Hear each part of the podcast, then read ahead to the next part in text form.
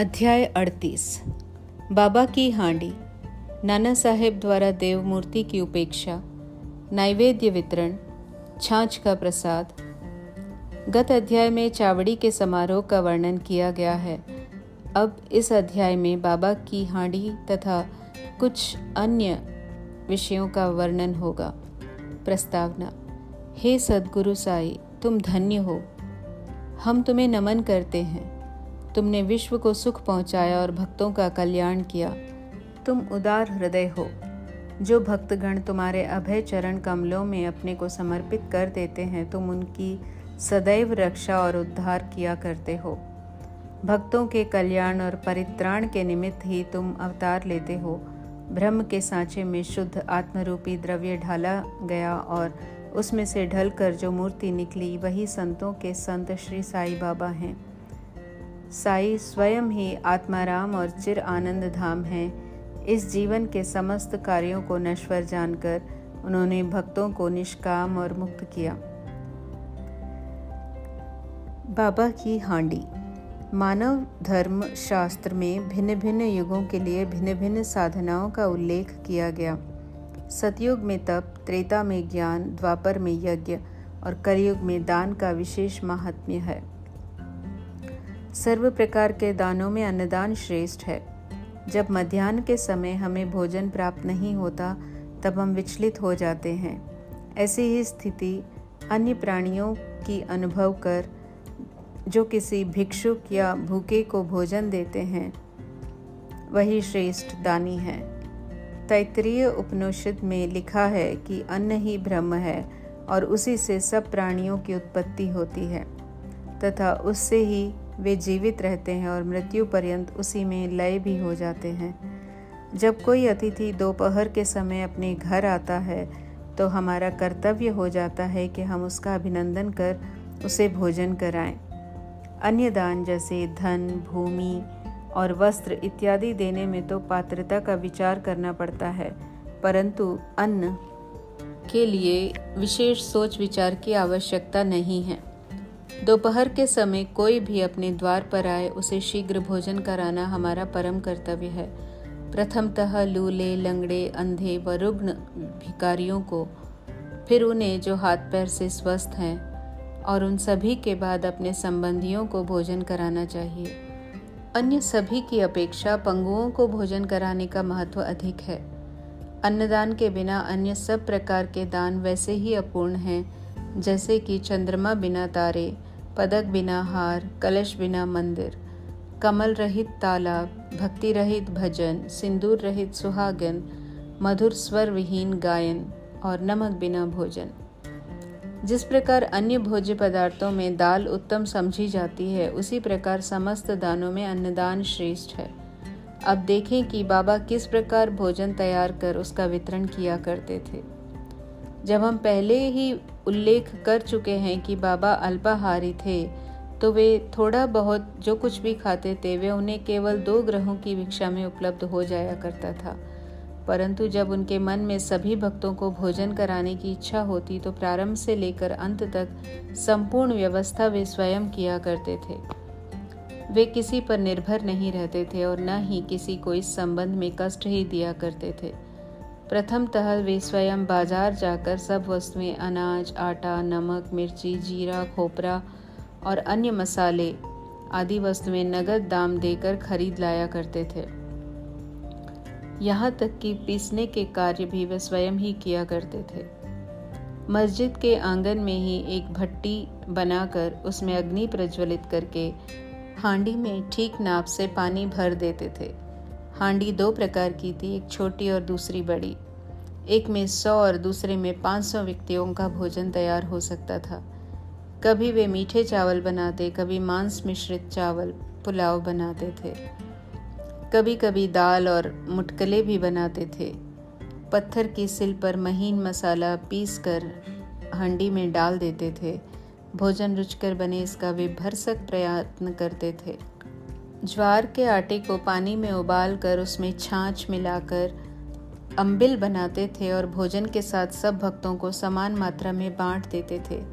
भोजन ठीक बन रहा है या नहीं, यह जानने के लिए वे अपनी कफनी की बाहें ऊपर चढ़ाकर निर्भय होकर उबलती हांडी में हाथ डाल देते और उसे चारों ओर घुमाया करते थे। ऐसा करने पर भी उनके हाथ पर कोई जलन का चिन्ह और न चेहरे पर कोई पीड़ा की रेखा प्रतीत होती थी। जब भोजन तैयार हो जाता, तब वे मस्जिद से बर्तन मंगाकर मौलवी से फातिहा पढ़ने को कहते थे। फिर वे महालसा पति तथा तात्या पाटिल के प्रसाद का एक पृथक भाग रखकर शेष भोजन गरीब और अनाथ लोगों को खिलाकर उन्हें तृप्त करते थे। सचमुच वे लोग धन्य थे, कितने भाग्यशाली वे थे जिन्हें बाबा के हाथ का बना और परोसा हुआ भोजन खाने को प्राप्त हुआ। यहाँ कोई शंका कर सकता है कि क्या वे शाकाहारी और मांसाहारी भोज्य पदार्थों का प्रसाद सभी को बांटा करते थे।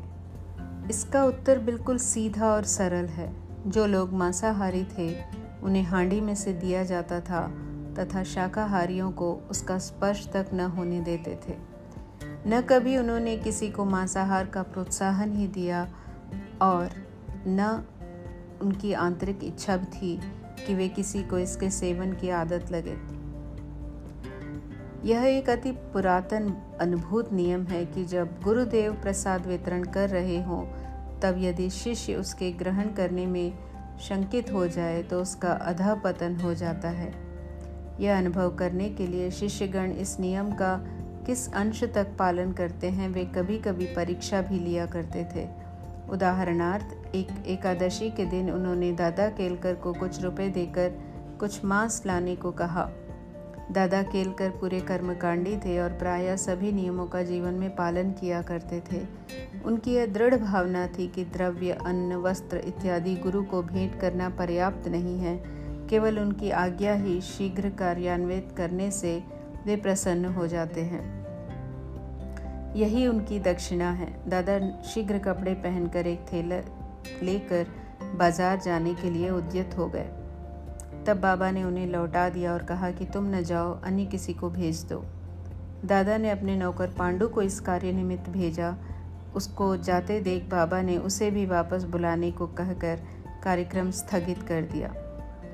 ऐसे ही एक अन्य अवसर पर उन्होंने दादा से कहा कि देखो तो नमकीन पुलाव कैसा पका है।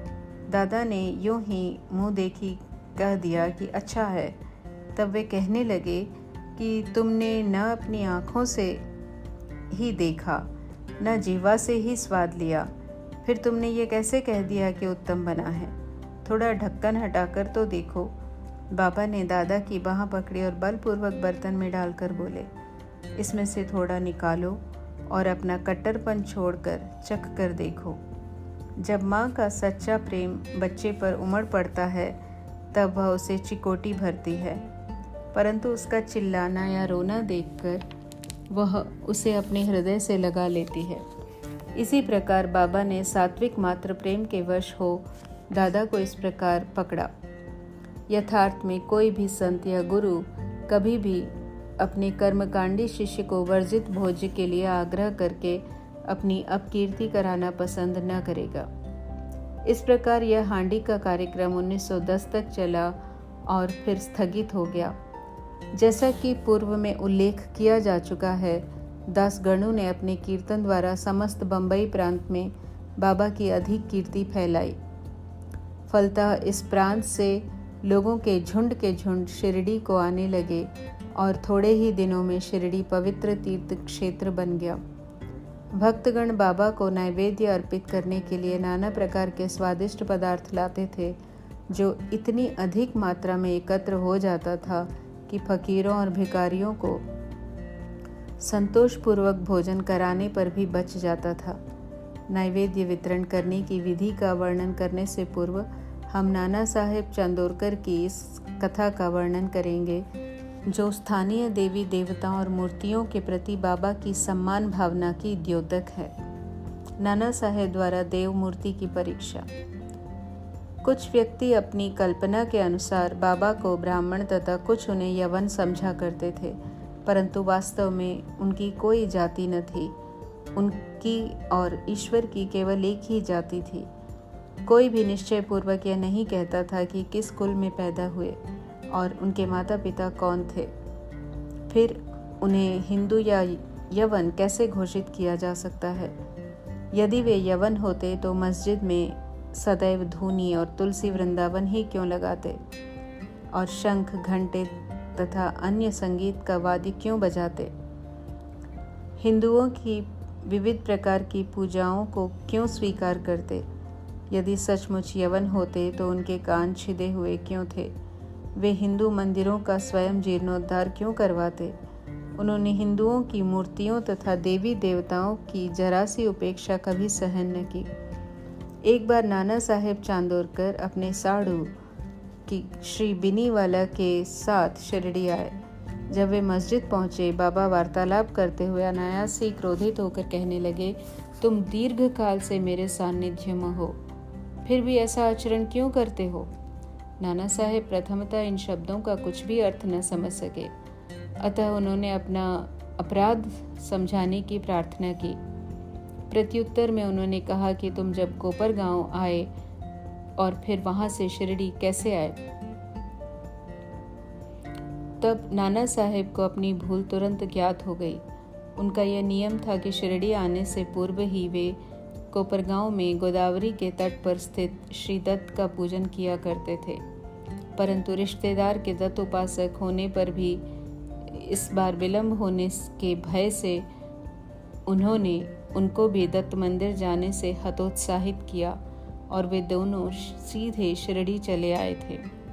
अपना दोष स्वीकार कर उन्होंने कहा, गोदावरी में स्नान करते समय पैर में एक बड़ा कांटा चुभ जाने के कारण अधिक कष्ट हो गया। बाबा ने कहा, यह तो बहुत छोटा सा दंड था और उन्हें भविष्य में ऐसे आचरण के लिए सदैव सावधान रहने की चेतावनी दी। अब हम नैवेद्य वितरण का वर्णन करेंगे। आरती समाप्त होने पर बाबा से आशीर्वाद तथा उदी प्राप्त कर जब भक्तगण अपने अपने घर चले गए, तब बाबा पर्दे के भीतर प्रवेश कर निम्बर के सहारे पीठ टेक कर भोजन के लिए आसन ग्रहण करते थे। भक्तों की दो पंक्तियाँ उनके समीप बैठा करती थी।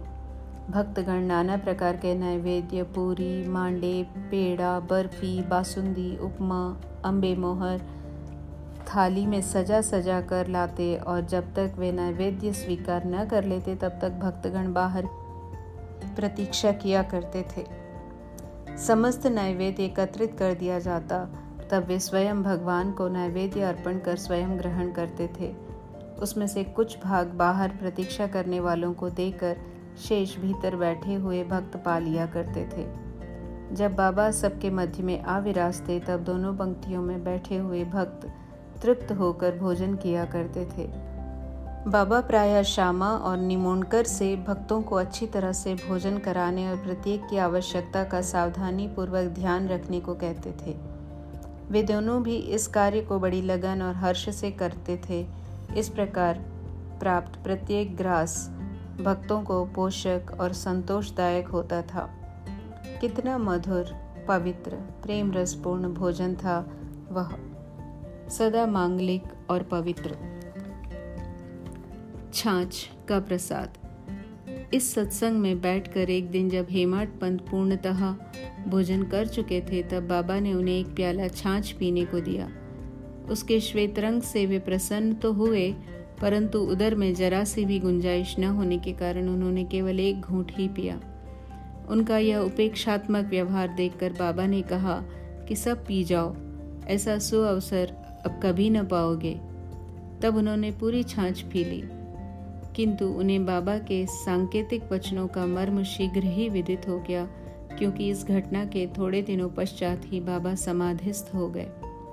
पाठकों अब हमें अवश्य हेमाट पंत के प्रति कृतज्ञ होना चाहिए, क्योंकि उन्होंने तो छाछ का प्याला पिया, परंतु वे हमारे लिए यथेष्ट मात्रा में श्री साई लीला रूपी अमृत दे गए।